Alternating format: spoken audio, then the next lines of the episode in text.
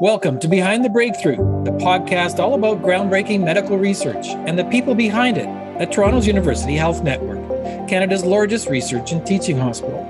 I'm your host, Christian Cote, and today's guest, Dr. Lorraine Kalia, award winning clinician and scientist at UHN's Krembil Research Institute. Dr. Kalia is pioneering the investigation of Parkinson's disease in its early stages and testing drugs already on the market to see if they reverse movement difficulties, which are some of the earliest and most widely occurring problems faced by people with Parkinson's disease. Dr. Lorraine Kalia, welcome to Behind the Breakthrough. Thanks so much for having me. Let's start big picture. What is Parkinson's disease and how does it manifest? So, Parkinson's disease is what we call a neurodegenerative disease. It's a brain disease in which brain cells die faster than normal. Interestingly, all of us as adults are losing brain cells every day, but in Parkinson's disease, certain brain cells die faster than normal. And in particular, brain cells that make a brain chemical that we all use called dopamine tend to be brain cells that are particularly affected. And they're really important for a variety of functions, but very much so involved in being able to move naturally and normally. And so when these brain cells die, people develop problems with movements and later on disease develop other symptoms as well. But this is really a disease of dying cells that in the best case scenario, we really want to preserve and to be able to keep alive. And do we know why these particular cells die off? We don't know why these cells die off. And as you can imagine, a very common question that people ask when they're diagnosed with Parkinson's disease is, why me? And uh, unfortunately, we don't have any clear answers. We often will hand wave. And I mean, I think this is true that there are so many factors that are at play why one individual develops Parkinson's disease, whereas another doesn't, including genetics, exposures that people have had throughout their life, whether that be some viruses or toxins. And in a particular person, that combination of factors leads to them being the individual who has the disease. And what's the scope and scale of the disease in Canada today? We don't have a perfect number for the number of people who have Parkinson's disease. It's estimated to be over 100,000. But what we do know very clearly is that neurological diseases are the primary contributor to disability worldwide. And we know that Parkinson's disease among brain diseases is the fastest growing. And that's not just in Canada, that's across the world. Uh, and that's in part because we're living longer.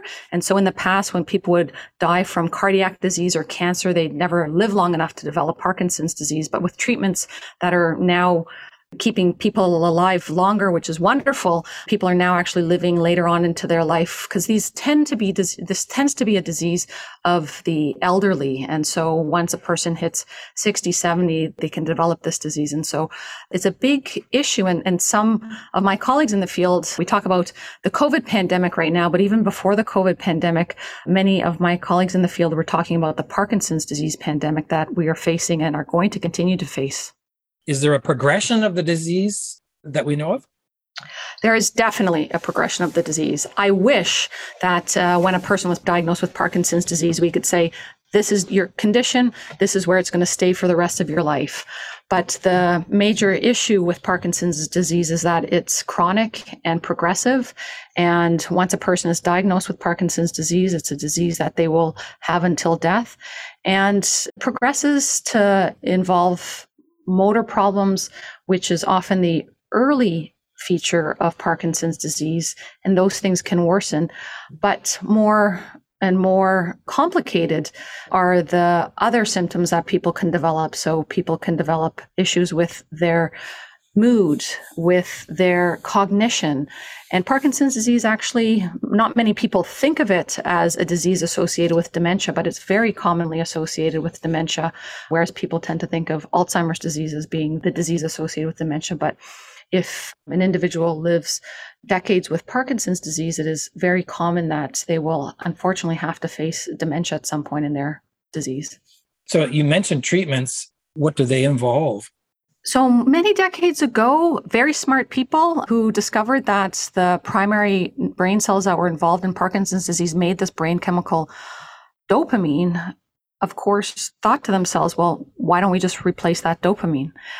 Those things are always easier said than done. And it took a, a, fair amount of hurdles to get over. But eventually, treatments where we do replace dopamine in the brain by giving pills that either have chemicals that the brain turns into dopamine or chemicals that mimic dopamine or even chemicals that can boost our own dopamine levels. We use those as therapies right now. And we have a pretty nice toolbox of therapies and they can really do great things for people with Parkinson's, particularly early in their condition. The issue with dopamine replacement treatments that we use is that they're really just a, a band aid approach because the brain cells are continuing to die as we give people dopamine. In addition, you can really develop some problematic complications taking these dopamine medications later in the disease. So the medications can become a little bit more erratic. They're still helpful, but can become quite unpredictable in terms of their response. So an individual can be feeling great when they took their pills, but then after an hour, they can find that the pills wear off and then they're feeling their Parkinson's symptoms. And that's not so much an issue when they start on medication early in their disease, but later on in their disease, they start to have these ups and downs that, as you can imagine, can be very troubling and disabling. People can also develop extra movements separate from their Parkinson's disease, which we call dyskinesia. And those in and of themselves can also be disabling. And then a very challenging situation can also be the development of psychotic features or psychosis, so hallucinations, delusions. And this is often a consequence of having to give people large amounts of dopamine to keep them moving well, but then they develop these side effects. And again, because the disease is progressing and other parts of the brain are being affected, their brain becomes more susceptible to the side effects of dopamine. And at this point, my understanding, there is no cure for Parkinson's, correct?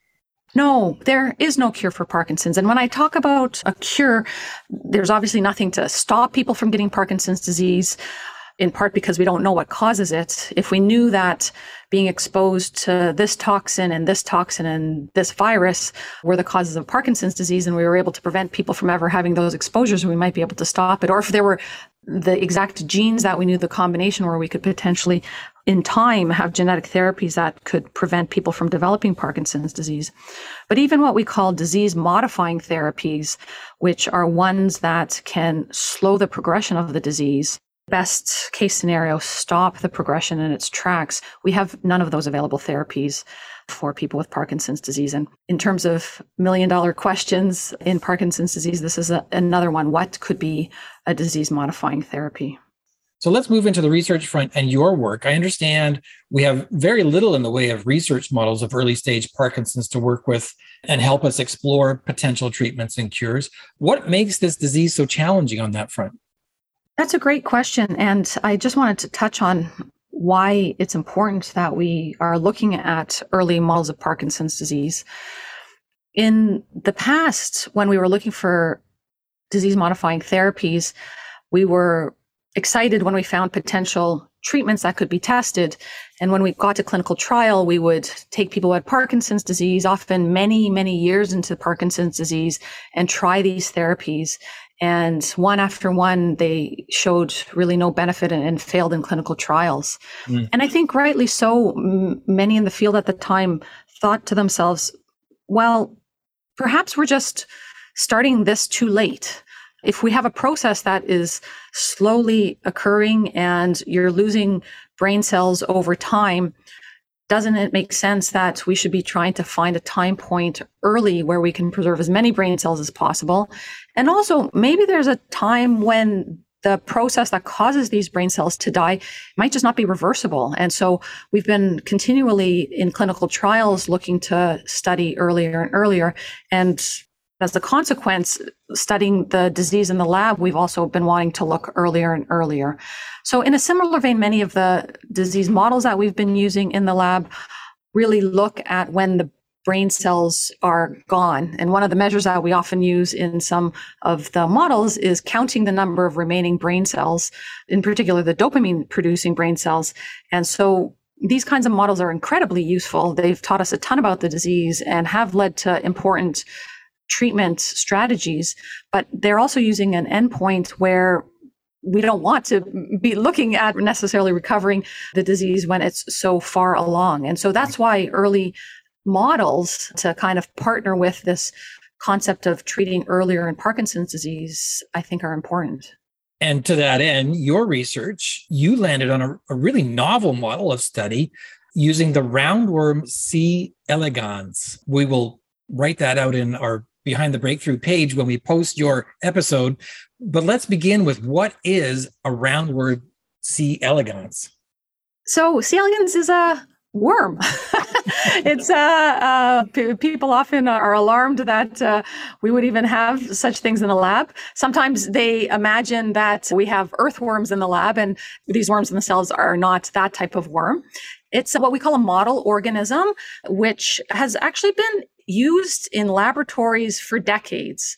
It's an amazing organism in that it has many features that make it amenable to trying to understand biology. And since even as far back as the 1970s, amazing researchers have been using C. elegans in the early days to understand basic fundamental biological processes like how cells die, how organs develop. And it has been an incredibly important organism when we started to understand genetics better because one of the amazing things about the worm is that you can really manipulate its genetics and then be able to answer genetic questions, which clearly we can't easily do in humans and wouldn't do so for study, but was also not easy to do in mammalian systems until many years after the development of the use of C. elegans in research. And so in of itself is a very small worm. It's about one millimeter in size.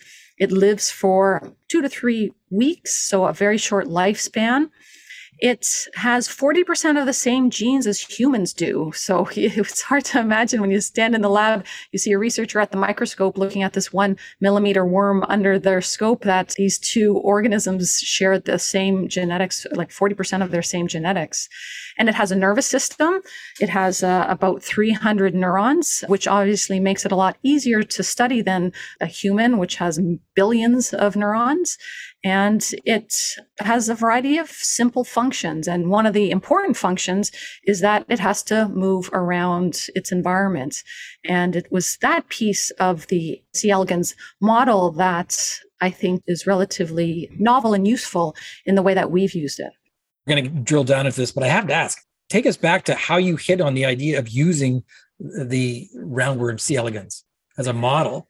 So it was a very serendipitous it was a very serendipitous experience that led me down this path, as is sometimes where the most fun and interesting science comes from.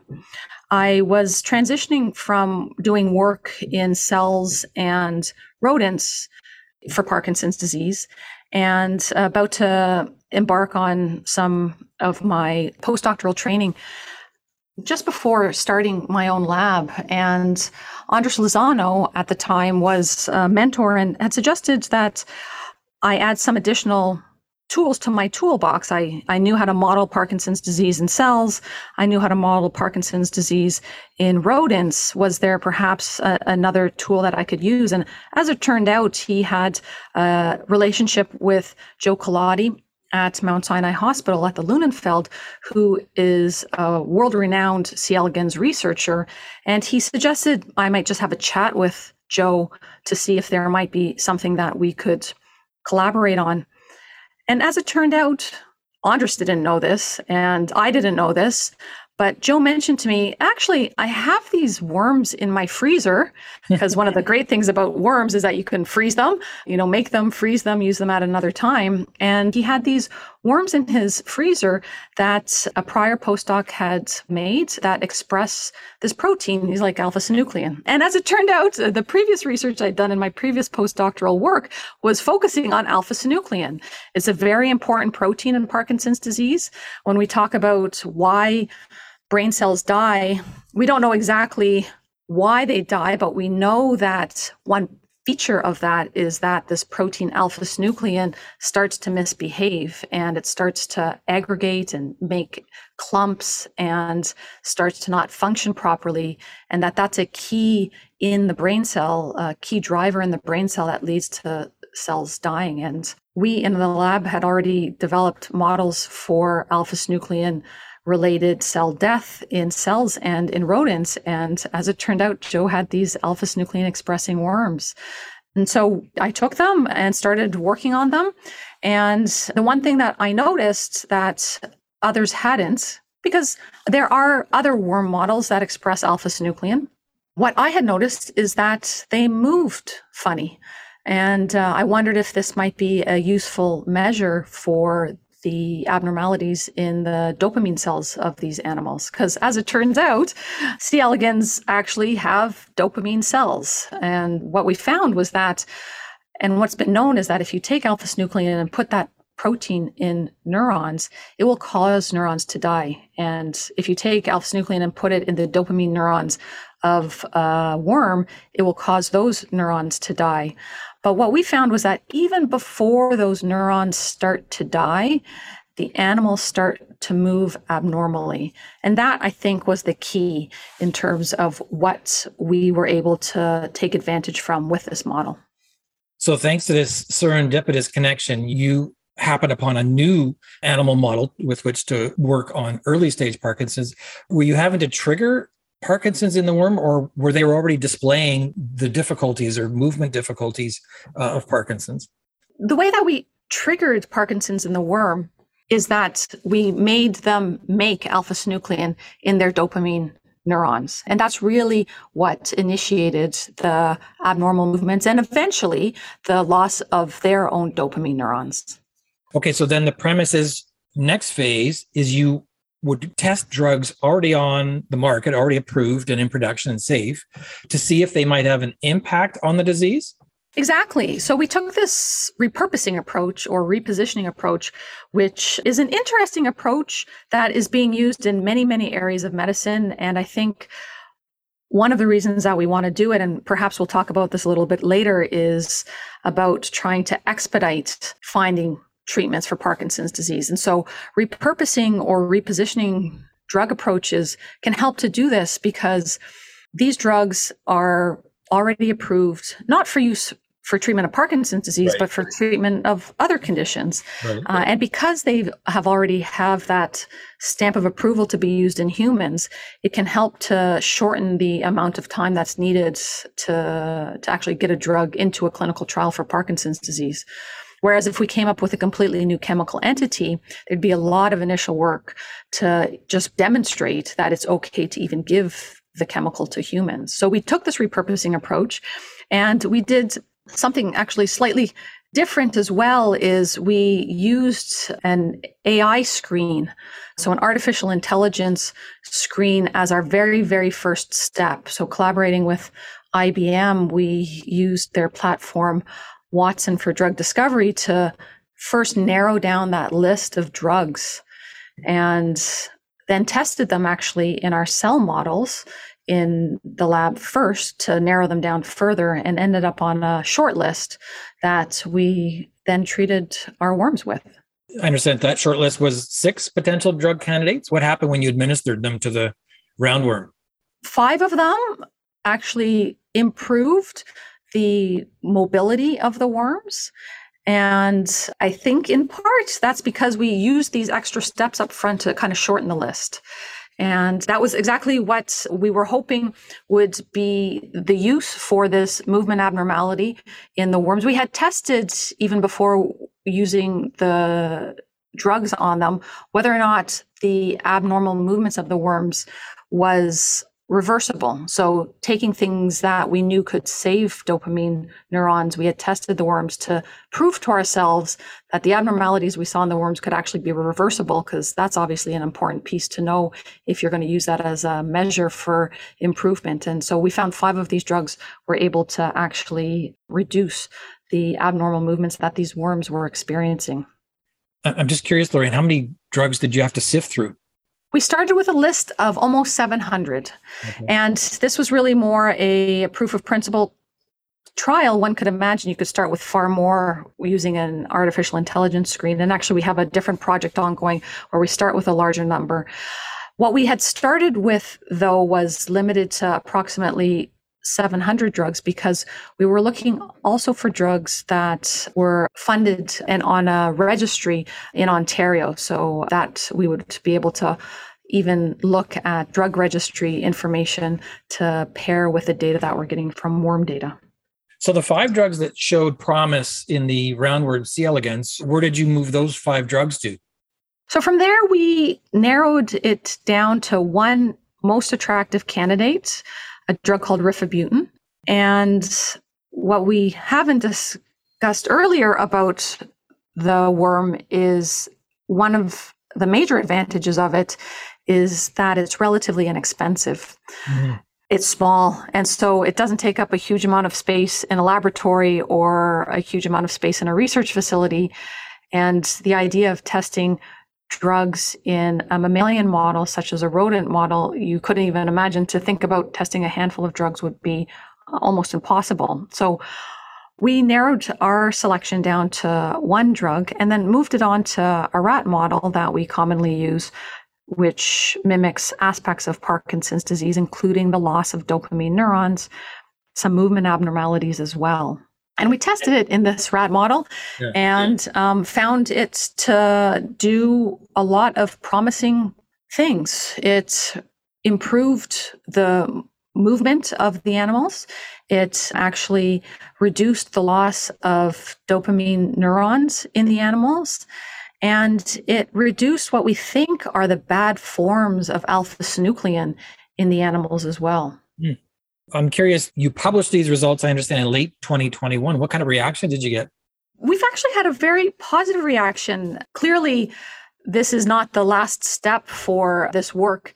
And always the next step is going to granting agencies and saying, this is the initial work that we've done. We have these ideas to take this idea further or advance this area of investigation and look for funding.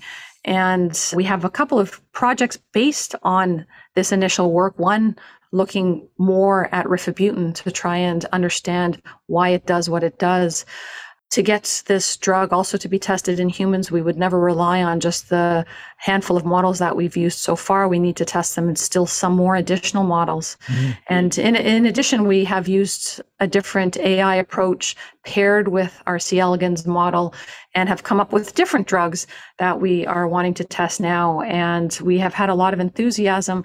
We have now funding from Parkinson's Canada to do some of this work from an agency called Cure Parkinson's in the UK. And we're also just in the process, we've been invited to submit a grant application to the Michael J. Fox Foundation based on some of this work. And so I think the reception's been great. And I mean, we're excited that we could get to continue to move this work forward and, and push it uh, where we really want to get it to is the clinic. And this first drug that you're talking about, rifabutin, used in the mouse model, went from the C. elegans to the mouse model and published results in late 2021. Do you understand yet the mechanism of action? So we don't. So rifabutin itself is an antibiotic that's used uh, primarily for infection, a specific type of infection, and usually an infection that uh, happens in people who are immunocompromised. So that mechanism of action is clearly understood. But how it actually prevents brain cells from dying due to alpha synuclein in the brain cells, that we don't know. Mm. And one of the arms of research that we have that is funded by Cure Parkinson's now is to understand that mechanism better.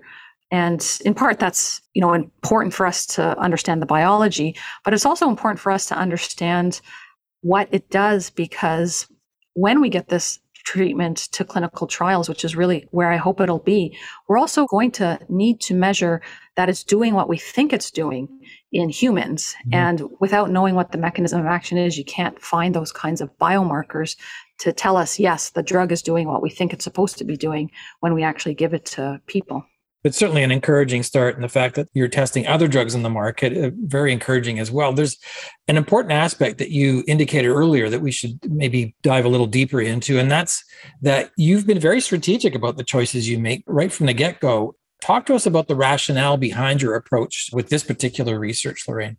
I guess the strategy, uh, and maybe it seems more strategic than it actually is. uh, so, the strategy here was trying to be economical, trying to get to positive hits in a relatively quick and high yield type of way. So I think having the multiple steps that we have put in place, and we like to call it our preclinical pipeline, where we started with a list, did something that is relatively quick and inexpensive by just using artificial intelligence at a computer to mm-hmm. try and reduce those numbers and then going on to testing things in cells which is a pretty fast way to also test drugs and then being able to test it in a full organism. So the nice thing about C. elegans is that it's not just cells in a dish; it's actually a moving, reproducing organism. And by having that uh, step in there, I think it's allowed us. I have no proof for this, but I think it's allowed us to actually come up with a positive hit in a pretty fast way.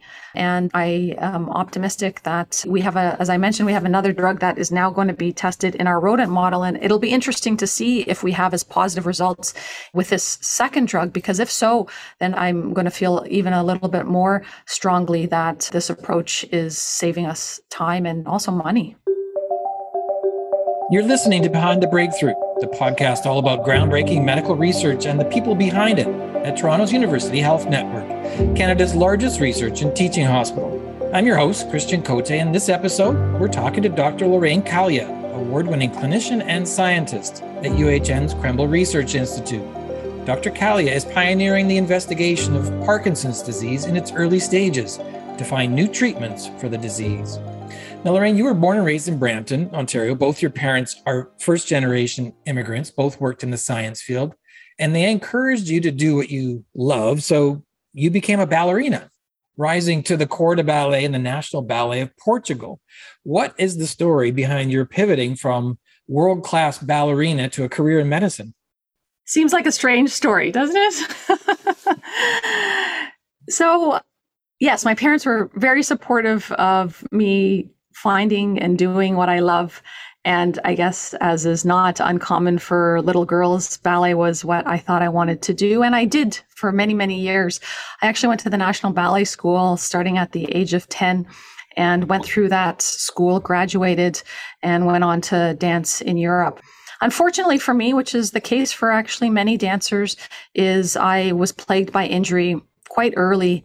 And with that, looking forward, wondered how much of a challenge it would be for me to continue on a career in dance. It also exposed me remarkably to the healthcare field, which is not a field that, you know, I'm not, I don't come from a family of doctors and healthcare was really only aspects that I'd see would be my own experience with them. So having had an injury allowed me to have to interact with physiotherapists very, very closely. Mm-hmm. I ended up having to have some knee surgery. So, an orthopedic surgeon actually at the Toronto Western Hospital was an early interaction that I had. And that turned me on to the idea of healthcare. I thought that I wanted to be a physiotherapist, and it was actually the director of the National Ballet School, Mavis Staines, who is still the director of the National Ballet School, told me to think about medicine, actual a career as a physician, as she'd known me since I was the age of 10 and thought that I might be well suited for that. And, and so I explored that further and went on to do undergraduate science, as most people who are thinking about medicine do. And it was in that experience that I then got exposed to science itself, research, which got me incredibly excited. And I tell this story often, and I don't know if Don Weaver likes me telling this story too often, but I had in my first year of undergraduate science taken a chemistry course my dad is a chemist, and so I'd opted to take the advanced chemistry course because I felt that chemistry was in my blood. And in that course, they would have early speakers to try and inspire people as to why to go on in the field of chemistry. And one of the very early speakers that we had when I was at Queen's University was Don Weaver, who was there at the time as a chemist. Oh, yes. And he went and he himself is a clinician scientist. And that was actually my first exposure to the entity of a clinician scientist, this person who sees patients, but also works in the laboratory and works to find better therapies. And I have to say, it was at that point in time that I think I realized perhaps that really was my calling. Amazing. I have to comment like, what I find interesting in this pivot that you make is you essentially start over and you go on this marathon of education. Like you mentioned, Queens, you get your biology degree, and then you go on to a simultaneous MD and PhD in neurology at the University of Toronto, and then five years in a fellowship. What I want to know is this stick to itiveness and motivation for all this. What was driving you throughout that journey? I think, and part of it is I love learning. and, uh, I, you know, sometimes I call myself the perpetual person in training. And I, I, think to do this kind of work, you have to love progression of learning and acquiring and developing new skills. And definitely the MD PhD was that, where uh, every day was just building more knowledge and learning new things and exploring. And so that in part, I think was an important driver, just loving the journey I think if all I cared about was the end point, uh, there would have been no point to actually doing this kind of training. But I think just loving the journey was in part what really carried me through it. The idea of what that job would be at the end was also a big driver. This idea of being able to eventually be a clinician and be a scientist. I often tell people that while I was going through it, and even in the early days of just starting independently, that I wasn't sure if I did make the right decision because you never quite know what that job will be like until you have it. And now, many years into the job, I know that I did make the right decision because this is the best job that one could ever have, I think. The other piece, I clearly had a lot of support from my family. And I think a really important factor that I was incredibly lucky to have as just my life partner. So, as it turned out, I met my husband during the MD PhD program at the University of Toronto, and we supported each other entirely through that program and continue to as we both work together on Parkinson's disease. And I think that was an, also a very, very important piece to kind of getting through that incredibly long training period. I'm curious, Lorraine, did you find there were transferable skills from the rigors of being a world class ballerina to the benches of medical science research? Most definitely. Absolutely. Everything from being able to face rejection, having to have high expectations for yourself. And also, I think the creative piece as well. Clearly, being a scientist is not like being a dancer on stage. But there is a huge amount of creativity to being a scientist and thinking about things differently or how to tackle a problem in a different way. And I think that um, ballet has been uh, an important part to me actually being who I am today. And does luck or serendipity play a role in medical research? Absolutely, too. I think luck is such a big factor that all of us know exists in many ways sometimes wish it didn't because it's that real element that is out of our control. Mm. Serendipitous piece though, I love it because when it happens and when in hindsight you realize just how serendipitous that experience was. It's a bit of a blessing and just reminds you how fun and keeps the work interesting in that you have these surprises that sometimes you just don't expect. And so there have been so many serendipitous aspects of research that we do, everything from having this worm model sitting in our lab right now to even just studying Parkinson's disease. You mentioned failure. I'm curious how you navigate that aspect of medical research because it's not something we're taught, you know, in school. Not at all. In fact, in school, we're often taught not fail. And yes. I think that one of many of the benefits of being a clinician and a scientist is that we have so many failures in the laboratory. And we need to have failures because you need to push the boundaries. You need to ask questions that aren't safe necessarily. And so, of course, having the failures can be difficult to manage. So, one of the nice aspects of this job as a clinician and a scientist is that you can have all of the very frustrating aspects and the long time frames that you have to manage in the laboratory but then also have the amazingly rewarding experiences in the very, very short term with patients. And although we don't have cures for Parkinson's disease, there are a lot of wins that we have in the clinic that I see patients have on a daily basis, which I think counterbalance the challenges that one has in the lab. The flip side of this is you're a clinician, you see patients, and as a scientist, you know, you're in the lab every day, you know the urgency for a uh, need for improved treatments. But how do you reconcile that urgency with the fact that science takes time? Science does take time and always takes more time than I want it to take. And I can tell you, always takes far more time than patients want it to take. Mm. The great thing about seeing people with Parkinson's disease and being involved in part of their journey is that it is a continual reminder for me about the urgency.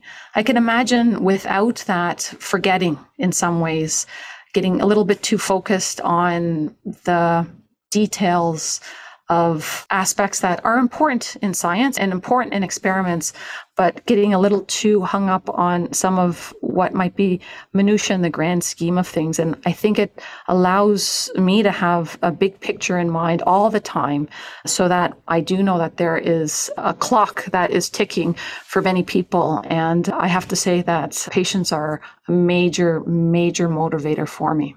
So, in turn, I'm wondering do you feel pressure Definitely. I feel a need and an urgency. Sometimes it makes me maybe a little bit overly optimistic when I speak to people with Parkinson's disease and they ask me, when are we going to have something new? I really feel a, a need to be able to have something to be able to provide to them. And mm-hmm. so that's, I think, a major motivator. So, yes, that's definitely a pressure. And I think it's a pressure that we should all have in the field of biomedical research not to the point that we're doing sloppy science and not to the point that we're cutting corners, but just always knowing that, especially in contexts where we're trying to find new therapies, that if there are ways that we can actually shorten that course, that we should be thinking about that very strongly in the ways that we design the work that we do. I'm curious, Lorraine, about projecting your work beyond just the, the, medical world. You've done a number of media interviews over the years. I'm curious about your take on the value or even the need for scientists to communicate their work to a mainstream audience. I personally think it's incredibly important. I think without people knowing what you're doing and you not being able to explain that to people, it's hard to understand how much impact you're going to be able to have. I again have the benefit and the privilege of being able to see people with Parkinson's disease and Many patients will come to me with tons of research questions. The beauty of the internet, for many reasons, are the access that people have to information, although some not accurate, but mm-hmm. others incredibly informative, especially for people with a disease and being able to explain to people with Parkinson's disease or people who are interested in Parkinson's disease what that disease is, what research we're doing to improve it, I think is empowering for people who have Parkinson's disease and just really our responsibility to the public. In the context of the work that we do in Canada in research, we're using taxpayer money or mm-hmm. philanthropic funds or monies that are raised by individuals and charitable organizations. And I really do think it's a responsibility for us to be able to explain to people what it is we're doing with those funds and how we're trying to improve that we should be held accountable to actually doing what it is that we were set out to do. Mm-hmm. Of course, understanding that science is unpredictable. And although you think you're going to be studying X, it may end up being Y by the end of your project.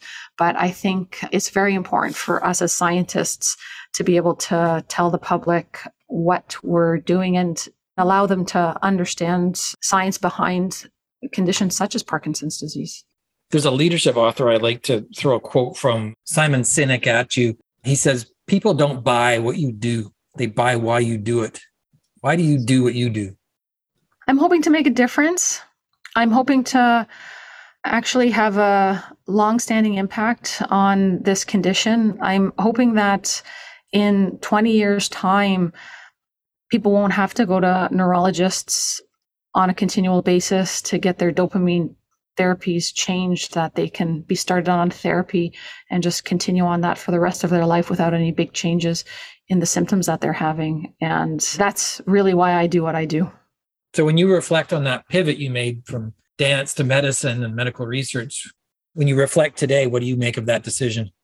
I would never change my early days in dance because it's really made me the adult that I am today and had a huge impact on my work ethic and the way I view the world in many ways. But I am thankful for actually being able to make that pivot at that point in my life and, and thankful to have having had the experience to have been a dancer in the past. And yeah, it's funny that you ask that because in some ways I, I will often talk about ballet as a past life.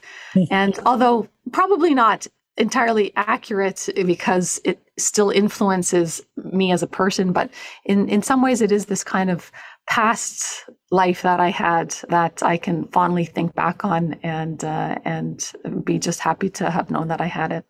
And your parents, you talked about them being first generation immigrants to Canada and they built a life for you and your sister to afford you opportunities. What do they think of your accomplishments? My parents are incredibly proud. I think most parents are incredibly proud of anything their kids do, and mine equally so. I think they would have been proud of whatever I did with my life. But I think that they're really proud of what uh, I've done over the course of these many years. And I will often tell people when I do any public speaking that one of the reasons I do things such as this podcast is so my parents get to hear. Mm. It's funny when I was contemplating on some of these aspects when you kind of juxtapose dance to research. My parents don't get to see what I do really now, right? I mean, they don't sit in with me when I see patients. Uh, they don't sit beside me when I'm writing papers or come to the scientific meetings.